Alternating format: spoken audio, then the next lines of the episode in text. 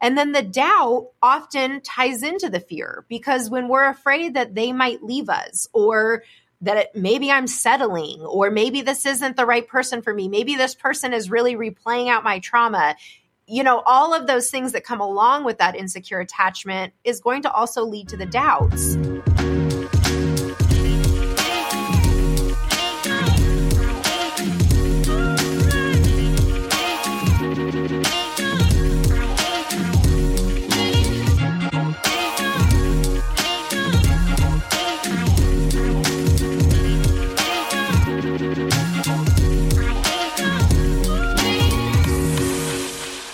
Welcome to today's podcast episode. I hope that you're having a really lovely day so far. I hope that you had a great weekend. If you're listening to this in real time, I hope that you had some fun over your weekend and I hope that you did something for you. If you're kind of thinking, why is she mentioning this? Definitely go back and listen to Friday's episode where I talk specifically about this sensation of realizing how little fun I have been having personally lately and how I think it's a really relatable experience for so many women.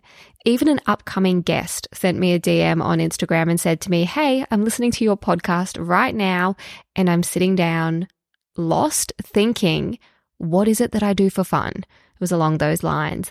And I mean, one, I was just stoked that this person was even listening to the podcast, but I wasn't surprised that she could relate to that sensation of just not feeling like she knows what fills up her own cup because so many of us don't know. We've got so many tabs opened and I, again, I won't go into it here because I've done a whole podcast episode on it. So definitely go back and listen to the episode before this one if you haven't. Now, this episode is all about relationships. And every single one of us can relate to different relationship dynamics rearing their head at one time or another. If you're in a romantic relationship right now, I think you'll get a lot out of this conversation. And even if you're not, I think you'll be nodding along, going, huh, that is such helpful food for thought. The reason I love this episode so much is, well, one, I really really adore today's podcast guest. But two, I think it's important to actually shine a light on things that aren't so Disney, I guess, in a way.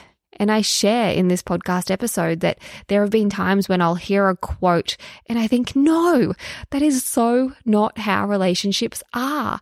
And the more we perpetuate this myth that all relationships are easy, the more it can make us feel alone when that's not our reality, or the more it can make us feel like we have to be performative.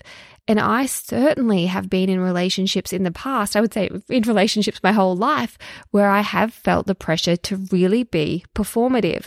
And if you're not sure what I mean by that, I guess it's to do with the male gaze, playing a role, being good, being compliant, making myself fit around another person. And so, anyway, Today's episode, it's all about normalizing different things inside your relationship from reassuring one another to a difference in libido and sex drive. Today's guest is the perfect guest to be speaking about these topics because Dr. Elizabeth Fedrick is a relationship and intimacy coach, and she specializes in emotional and physical intimacy, relationship barriers, communication skills, and helping her clients to break the toxic cycle and to address dysfunctional relational behaviors. Dr. Elizabeth has her own podcast as well, which I've linked in the show notes. It's definitely worth a listen, and you will find an episode over there where yours truly is having a chat with Dr. Elizabeth all about dating post divorce. So I can link to that episode in the show notes for you as well. But if you are interested in attachment style and you're interested in uncovering some of these patterns, these dysfunctional behaviors that can show up for all of us, definitely keep listening because this is a great episode. All right, let's get into my chat with Dr. Elizabeth. Just quickly, a word from today's sponsors. Unless, of course, you're one of our Venti members, in that case, there are no ads and your episode is about to keep playing.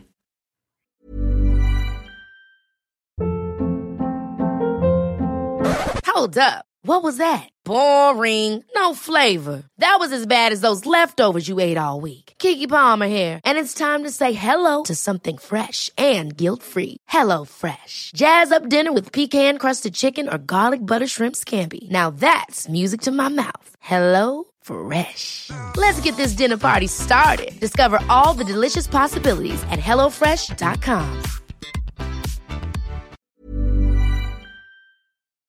Dr. Elizabeth, thank you so much for agreeing to record this episode with me. Absolutely. Thank you for asking me, Kylie. Like I was mentioning before we started recording, it was such an honor to get the email. So thank you for inviting me. My pleasure. I came across one of your posts on Instagram and I just couldn't like it enough. I saved it and I was like, yes, this is the stuff that I love to see on social media because so often we see quotes that are beautiful, but they can really romanticize what love and what relationships are. And it can give us this false sense of, I don't know whether it's a false sense of hope or just like a bit of a, I don't know, it can just be so misguided. But when I saw your post about things to normalize in a relationship, I felt really seen and understood. So I'd love to chat through some of the some of the things you have on your list perfect. I would love that. And I love that that resonated with you. That is a huge part of my brand and a huge part of my message is just really normalizing the human experience because you're absolutely right. When we get these societal expectations, um, expectations from movie, TV, social media, of what love should look like or how we should show up in relationships, it really fucks with people. Like it really gets in their head that they think, what is wrong with me? Why am I so defective? So that is a huge part of really my mission is just normalizing that we are all imperfect humans just trying to figure it out. Yes. And it was right off the back. I can remember when I saw your post because it was off the back of listening to another podcast where they shared a quote at the start of their podcast. And they said, I came across this quote on social media and it goes like this. And it was along the lines of true love is easy. True love is like being with your best friend 100% of the time.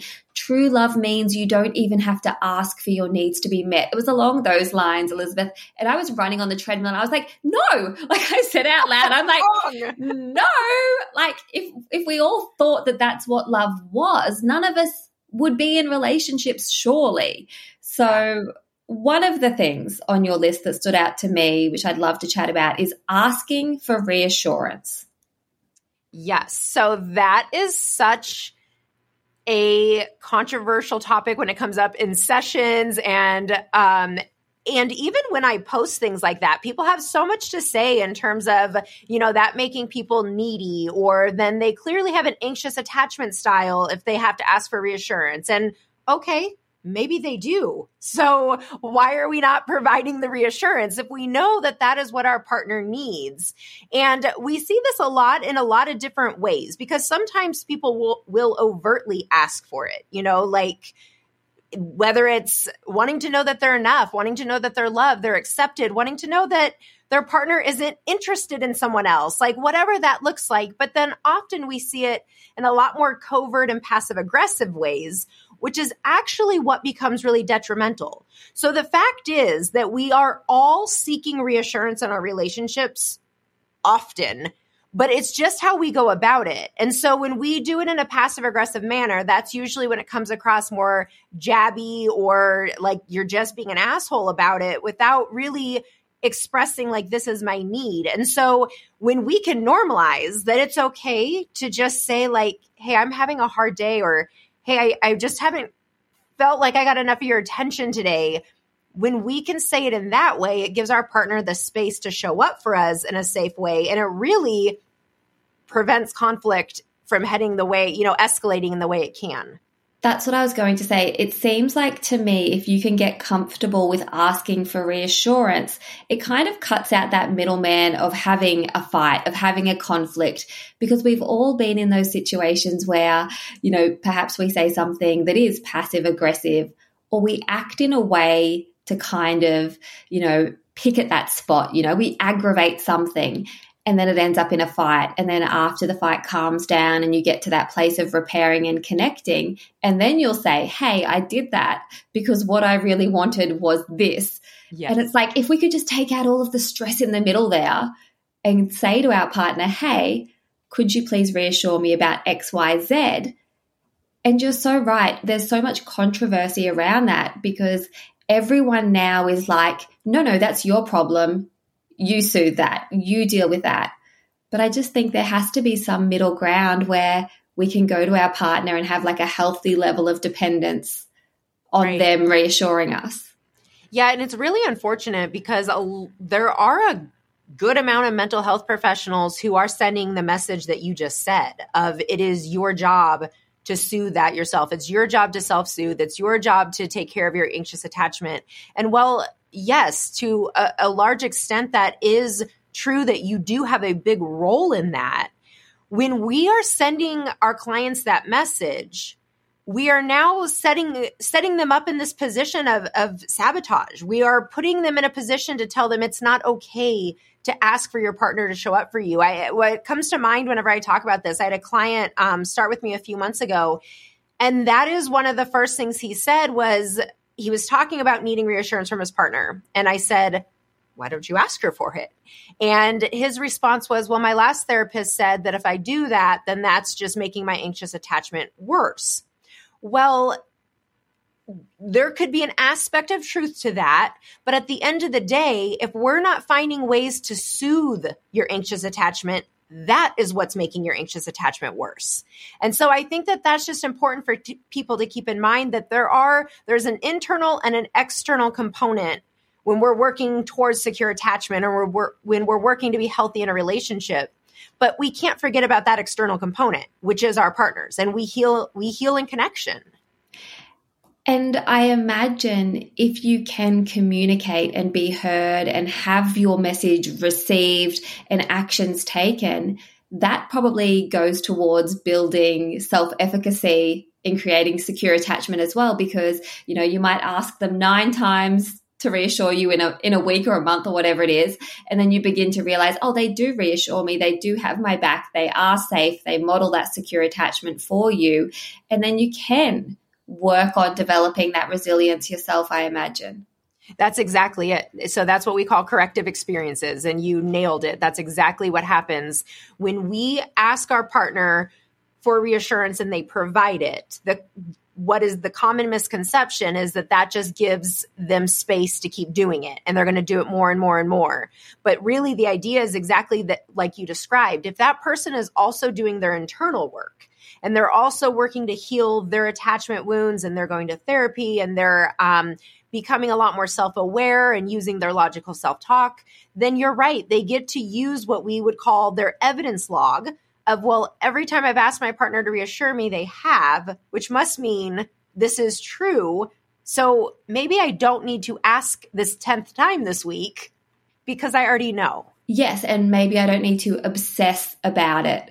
Yeah. It's it's funny that we're starting here because I was listening all of my all of my sentences Elizabeth start with I was listening to a podcast, but I was listening to a podcast. I've been listening to yours this morning too. But I was listening to a podcast earlier this morning while I was working out and the guest on this podcast was talking about an experiment where rats had been trained to push a button and they were given a reward. And in this podcast, they were talking about the reward as food. I've heard it in other podcasts where they spoke about it being drugs. But, you know, they the rats were trained, they push a button, they get this food, like a pellet, a food release. And so the rats were calm, they would go over, press the button, get their reward. And then the scientists stopped. So they would go over and the rats would press the button and nothing came. And then they started doing it with inter- it, like intermittent reinforcement. So they would give the pellet to them sometimes. And what happened was the rats became obsessed with pushing the button. When they would push the button and get the result, they were fine. They'd get the food they'd need and they'd move on and do their rat things. But when they weren't sure whether they were going to get it or if they didn't get it, they would go crazy and obsess and keep pushing the button. And I feel like it's a bit similar to asking for reassurance. You know, if we ask reassurance in a grown up way, with clear communication and we get it, we know that it's there and it's safe. But if it's provided only occasionally or our partner withholds it because they don't want to be that safety net for us, it could make us go a little bit crazier. Yeah, and it's absolutely true. That intermittent reward system is what is often used um, to explain the functioning of a toxic relationship because that is what that is where the addiction really gets formed and where a lot of times those trauma bonds solidify. It is through the intermittent reward system exactly why what you're describing because when we get the hit the hit is really it's really big for us. So we're going to keep trying for it even though you know we're not getting it consistently. It's it's the same concept as a slot machine. Um, all of that that is how the reward system is wired. And it's a very powerful approach to get something stuck and addicted but like you're saying to make it obsessive yeah Another uh, point that you had on your post was about changing our minds. Yes, that we're allowed to do so. yes. I mean, I always feel like in a relationship, like I'm allowed to change my mind, but then it's like not as palatable when your partner changes their mind. Yeah, and this is definitely across the spectrum because this is like when it comes to, let's say you made a financial decision together, you know, like we're going to save X and we're going to spend X, but then somebody gets new information. And so they come back and they say, hey, you know, I discovered this and I want to talk through it because maybe the decision we made wasn't the best. Or it could be even the bigger scale of, I want to be in this relationship. But then as more information comes up, maybe about that other person or the functioning of the relationship, the realization of this isn't a good fit for me. And we're allowed to change our mind. We're allowed to choose something when we acquire new information. It's our job to use that information accordingly. And sometimes that means to pivot. Yeah, Absolutely. It's funny how often as humans we really just want people to stay the same. Even though, like, on one hand, we want them to grow, and we want them to change, we want them to be reliable. And if you say X, then you mean X. But that's just not how life is. And like, I've heard Esther Perel talk about how the success of her marriage that has lasted for so long is about understanding it's not one marriage, it's continually having different relationships within that marriage. So accepting, you know, your partner is going to change their mind, you're going to change your mind, and how do you come together? Yeah, and the communication piece being what is most crucial about that because we don't want to use I'm allowed to change my mind as a pass to be inconsistent or as a pass to be flaky. That's not you know both ends of a spectrum are dysfunction. And so neither neither is a great choice. So we have to find that middle ground of we are empowered to change our mind. But the way that we go about doing it and the way that we even went about making the initial decision all of that is is our responsibility and is up to us to be responsible in how we do that. So I try to be careful too with some of the normalizing, right? Because I'm like not trying to hand out all these free passes of, you know, you can be as dysfunctional as you want. That's not the point. It's that we need to find the gray area.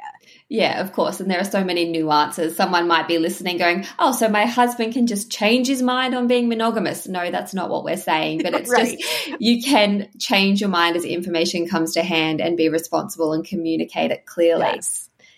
Another point that I loved was about holding each other accountable.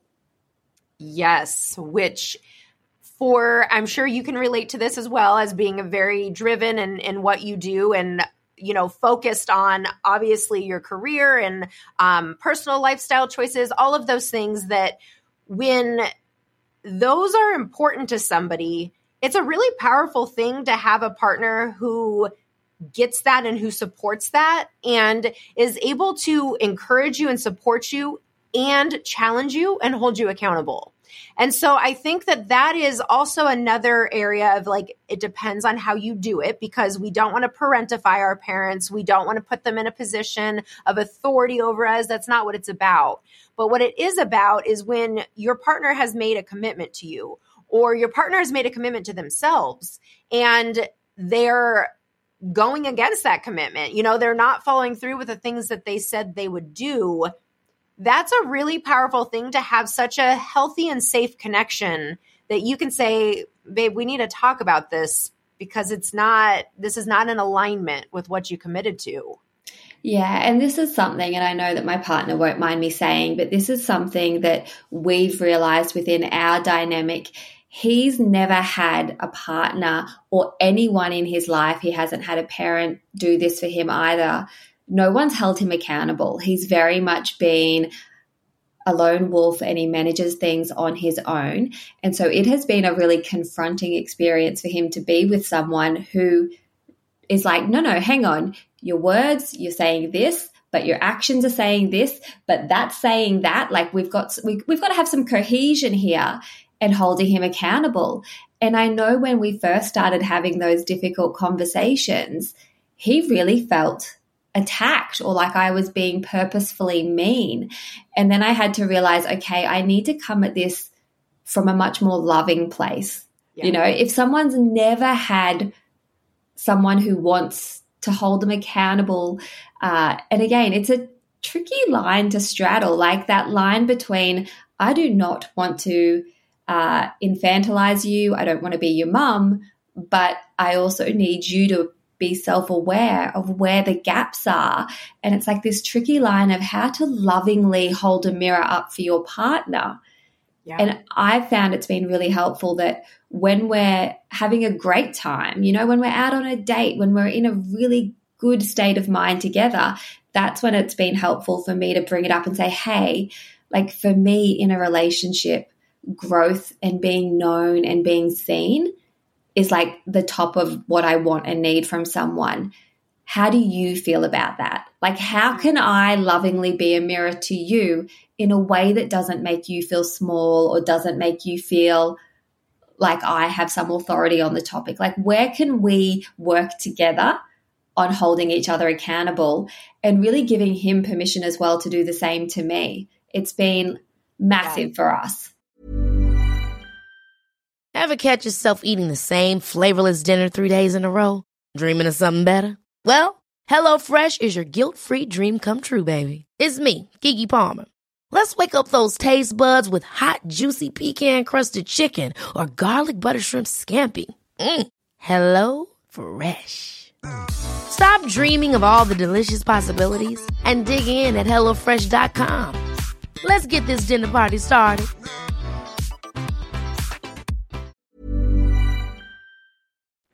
Well, and that's one of the biggest parts, right? Is that if you are wanting to give that feedback, if you're wanting to hold your partner accountable, you have to be willing to receive it. And you're really describing it, you know, in such an insightful way that it's about feedback, not criticism. And it can be really easy to come across as critical or condescending uh, in attacking in, in those moments of bringing that to their awareness. But when we can learn to do in a way in a way that is safe feedback, we can do it in a way that starts with us even validating their experience, normalizing where where it's probably coming from.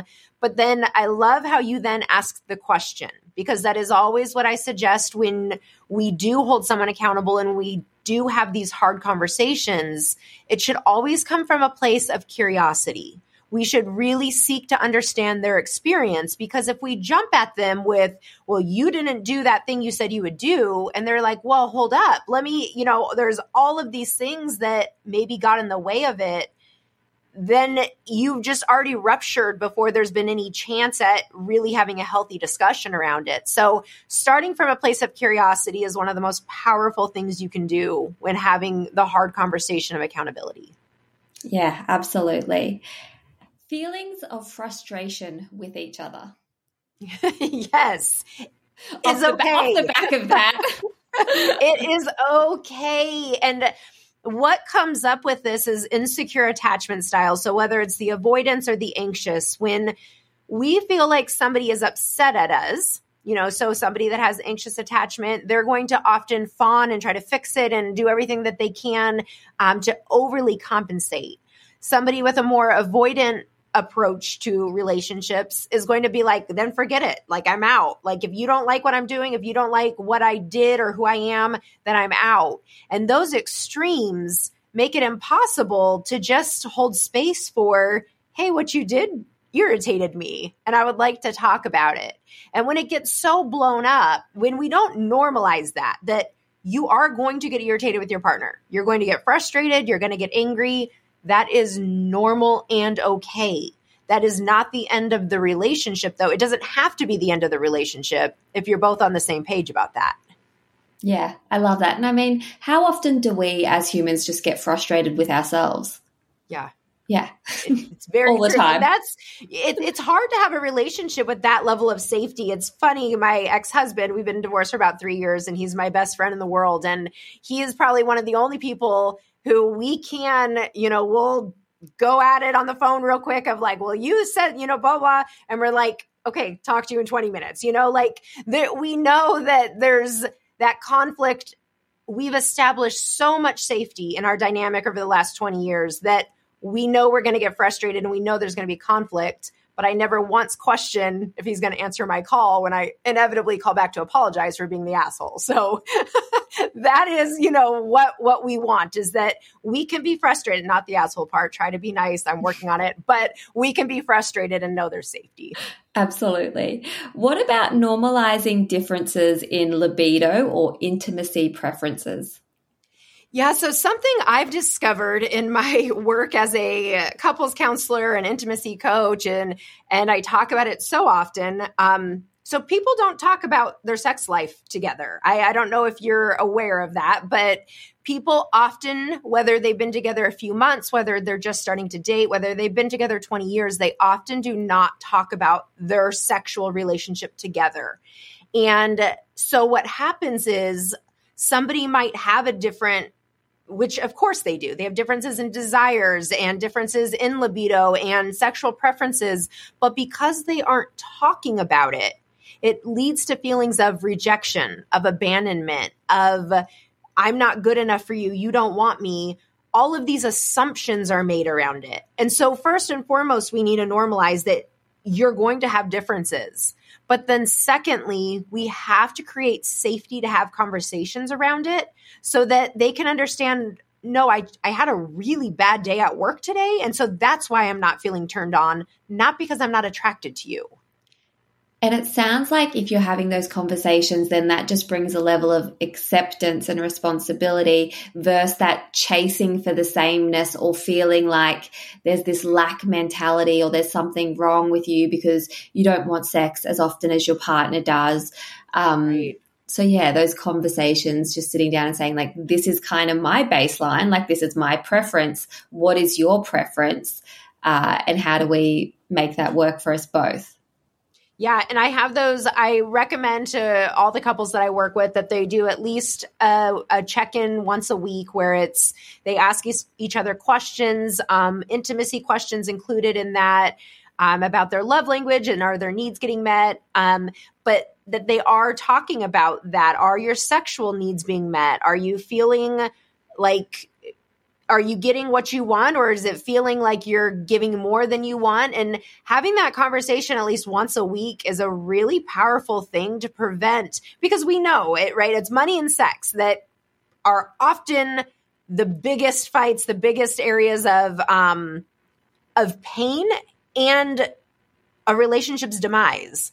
And so when we can get ahead of that and we're talking about it, it makes a huge difference yeah, and just understanding, I guess, what goes towards someone feeling more desire, perhaps. I'm just, as you were speaking there, Elizabeth, I was thinking like, one of the things I often say to my partner is like when he's so good with the kids. So I went through a divorce as well around the same time you did, it sounds like. Uh, repartnered. My partner does not have kids of his own, but he is incredible with my nine year old twin boys. And I will just say to him, like as he's walking past, like, you have no idea how much I want you right now. Like you are like when you are just kicking goals and you are in this incredible stepdad mode and you're like like you just and he he didn't realize like he didn't realize how much that makes me then feel like oh I just want to physically be with you when he's incredible outside of the bedroom. So even just that communication piece of like that goes towards my desire bucket and like understanding what works for him, you know. So for him, it's like the freedom to go and do the training that he needs to do and the hobbies that he enjoys and just understanding how we each kind of fill up our own like desire buckets that we can bring back together at the end of the day. Yeah, and that's a huge part of those check ins. I talk a lot on my Instagram about the different types of intimacy and the different types of foreplay that really support those types of intimacy. So I love what you're describing because that really ties into, for a lot a lot of times for females, that emotional intimacy, so like when you see him being nurturing, being attentive to your children. As a mom, we're like, oh my gosh, that's so hot. And so that creates emotional intimacy for you, which then arouses and creates desire and allows you to be more attentive to the physical piece of that. So for me, mine is intellectual intimacy is is a big deal for me. So when I'm on a date at a museum or a theater or doing something creative, I'm like, oh, it's such a turn on. And that leads to that. And so when couples can have those conversations, you know, during their check-ins to understand what is each other's preference when it comes to the different types of intimacy and the different types of foreplay, and ensuring they're fostering that, it's almost inevitably going to lead to quality and quantity of sex. Yeah. Something that I would love to touch on as well that you included in your list of things to normalize was having fears and doubts. And I wondered, does that mean it's normal to have fears and doubts in the relationship that you're in? Like, obviously, it's normal to have fears and doubts in life, but is it normal to sometimes look at your partner and think, I just don't know. Yeah, it's really, really common and really, really normal and really, really okay. Like, I think that that's the other piece of it. Again, going back to the different attachment styles, it, an insecure attachment style is rooted in a fear of abandonment and rejection. So, no matter what type, anxious, avoidant, disorganized, whatever type of the insecure, however it's manifesting, it's rooted in fear. And that fear is that you are going to be left or that you're going to be rejected. You're not going to be enough for that other person. So, first and foremost, let's just normalize. And 50% of the population, statistics say, have an insecure attachment style. I always push back on that. I think it is much higher. I'm just knowing the number of people I've talked to and worked with.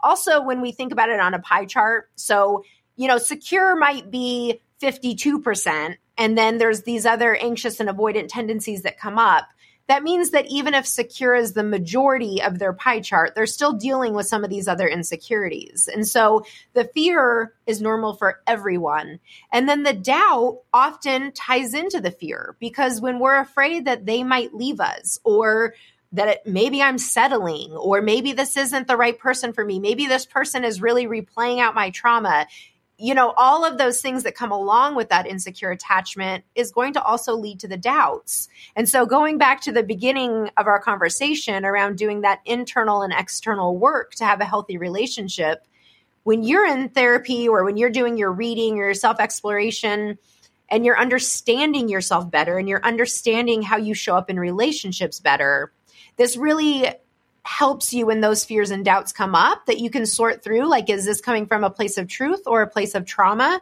And then you can make a more informed decision. Yeah it's one of the things that i receive direct messages about all the time.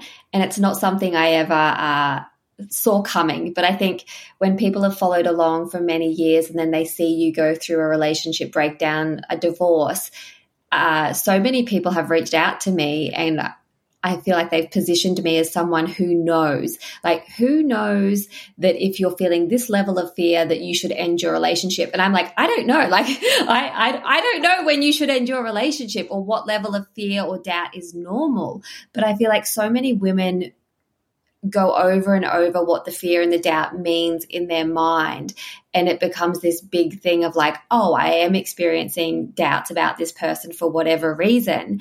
And then following these threads and making it bigger and bigger and bigger, and then working themselves up into a spot where they feel like they have to decide there and then do I stay or do I go?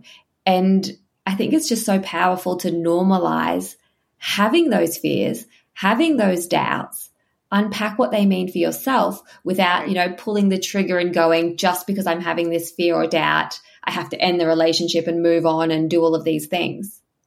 Yeah. And I often have, so clients in all different um, relationship stages of their life. So whether they're dating or they are in this should I stay or should I go phase of life, I often have them do um, an activity I call their needs, wants, and boundaries. And so they identify five needs. These are non negotiables in a relationship. And trying to, as much as they can, like just pretending they're on a stranded island, like they're by themselves, taking out, which is almost impossible to do, but as much as you can, um, your five wants, which are your preferences, and then your five boundaries, which are absolute deal breakers. And so whether you're dating and so you're going into the dating with that context of like, okay, I know I'm doing this intentionally. I know what I'm looking for. Or you've been in a long term relationship and you're like having these fears and doubts and you're trying to figure out what it means. Often that can really give you some clarity around is this partner what you need? Is this partner what you want? Is this partner uh, really respecting boundaries that you have? Um, and that's a good place to start with the clarity. But then I always suggest like seeking a third party to help you process through that because sometimes those fears and doubts really are the result of unprocessed attachment wounds, unprocessed childhood trauma um, that is just kind of stuck in creating issues for us. I love a list. So the idea of sitting down and writing like wants, needs, and boundaries is so appealing to me. And I know so many of our listeners will love that. But I wondered if you could give us an example of what might go under those headings. Just as sure. you were talking, I was thinking like, oh, I could think of a need, but that kind of also crosses over with a boundary. Sure. And you're going to see that hap- happen often. So the needs and the boundaries often will kind of look similar. So, for example, for me, um, a need would be that I need somebody emotionally intelligent. So I that they understand mental health, that they can have conversations around mental health. Um, I need somebody intellectual. That that's a non-negotiable for me. Um, and and another need, I need somebody to have a job. So, I mean, as simple as that. I need someone to have a job, to be career oriented, to be driven. So, those are some examples that would go in needs, and they are so uniquely different for everyone, but those would be some of mine. Um, in the wants, this is more preferences. So, um, I would like somebody that lives an active lifestyle. Um, that would be a preference for me. I would like somebody creative. So, those are more like, I describe it as that if a need is not met, there is a high possibility of it creating resentment for you. Whereas if a want isn't met, you can sometimes be like, well, that sucks, but I can get past that. I, I don't have to obsess over that. And then a boundary, I mean, they are non negotiable. So for me, um, a smoker, that would be a non negotiable for me. Somebody with small children is a non negotiable because of the stage of life that I'm in. Um, and so those are the things that, you know, when I'm on the dating apps and I see those things pop up, I'm like, no, that's I I'm not even going to entertain this because I already know. Because you have clarity. Yes. Would you recommend people do this even in their existing relationships? I do, and I I absolutely do. So uh, for the first that should I stay or should I go because it can create clarity around that. But even if that's not the case, even if you feel like mostly I'm happy, you know, conflict happens, but what relationship doesn't, but I still suggest that they do it because when we have clarity around those things, that is how we get to verbalize them to our partner. That is how, when we have our weekly check ins, we say, Hey, you know, this is really a need for me. Can we find a way to make it happen? Can we collaborate together to find a way to meet this need? Um, and it really just it prevents those future ruptures and it also just creates a lot of fulfillment and sustainability yeah, I love that. I often speak about how important it is to know your own core values because when you actually know them and you can articulate them, it makes life so much easier in terms of deciding what goes at the top of the priority list, what things you say yes to, what you say no to. And to me, that just sounds like a continuation of that sort of thing. You're going to your partner, you're shining a spotlight on it and saying, hey, if we don't look at this, we could you know, drift further apart. But if we look at this, it's that opportunity to connect and come together again, which I, I love. Yeah. There were so true. There was oh, some, oh no, you're right. I was just gonna say there were some other really great things on your post as well, but I'm going to pop it in our show notes so that people jump over and they read those okay. remaining four or five sure. things that we didn't get to today because it's such good food for thought. Your whole Instagram account is amazing food for thought. What is your uh, Instagram handle for our listeners so that they can find you while they're listening right now?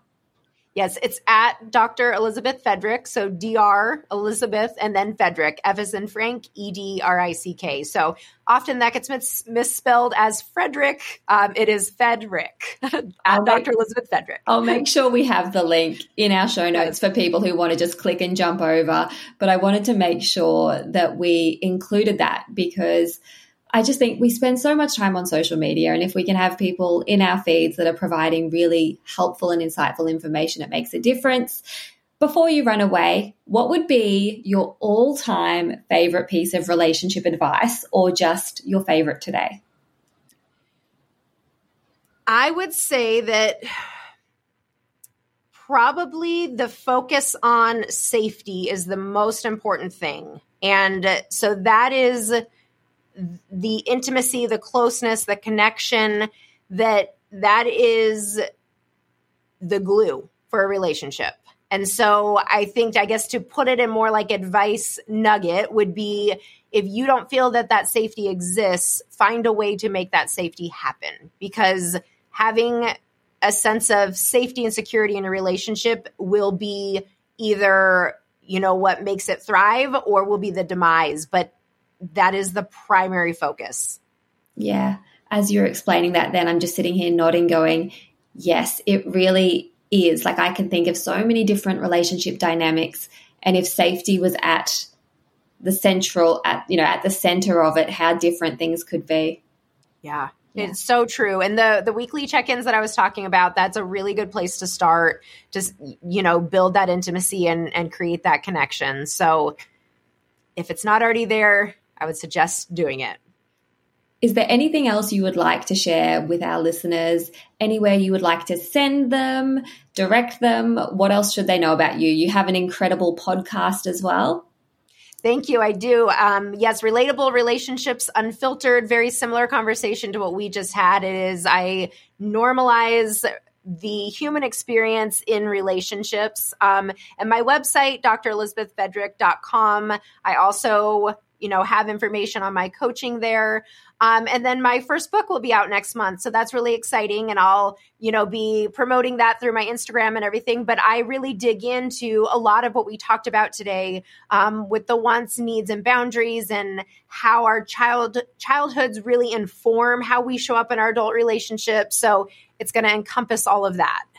Congratulations. Oh, thank a you book. so much. That's massive. So exciting. Yeah, I'm I'm really excited. It it puts all together in one place um, my approach as a coach and um, really my just my approach to healthy relationships in general and it's done through the lens of my story so um, it's it's a double whammy of um, excitement for me Oh, congratulations. Writing a book is Thank no you. easy feat, and I'm very excited to be able to get my hands on it in a month's time and have a read of it. All of the links will be in the show notes. It's been an absolute pleasure getting to know you a little bit more today. Thank you for your wisdom. Thank you, Kylie. I appreciate it. This has been a great conversation, a lot of fun. And you'll have to come join me on mine here soon. Anytime. Anytime. Yes, absolutely.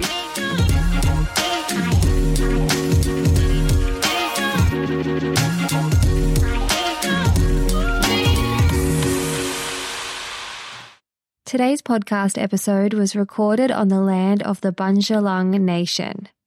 In the spirit of reconciliation, we acknowledge the traditional custodians of country throughout Australia and their connections to land, sea, and community. We pay our respect to their elders, past and present, and extend that respect to all Aboriginal and Torres Strait Islander peoples today. Ever catch yourself eating the same flavorless dinner three days in a row? Dreaming of something better? Well, HelloFresh is your guilt free dream come true, baby. It's me, Keke Palmer. Let's wake up those taste buds with hot, juicy pecan crusted chicken or garlic butter shrimp scampi. Mm. Hello Fresh. Stop dreaming of all the delicious possibilities and dig in at HelloFresh.com. Let's get this dinner party started.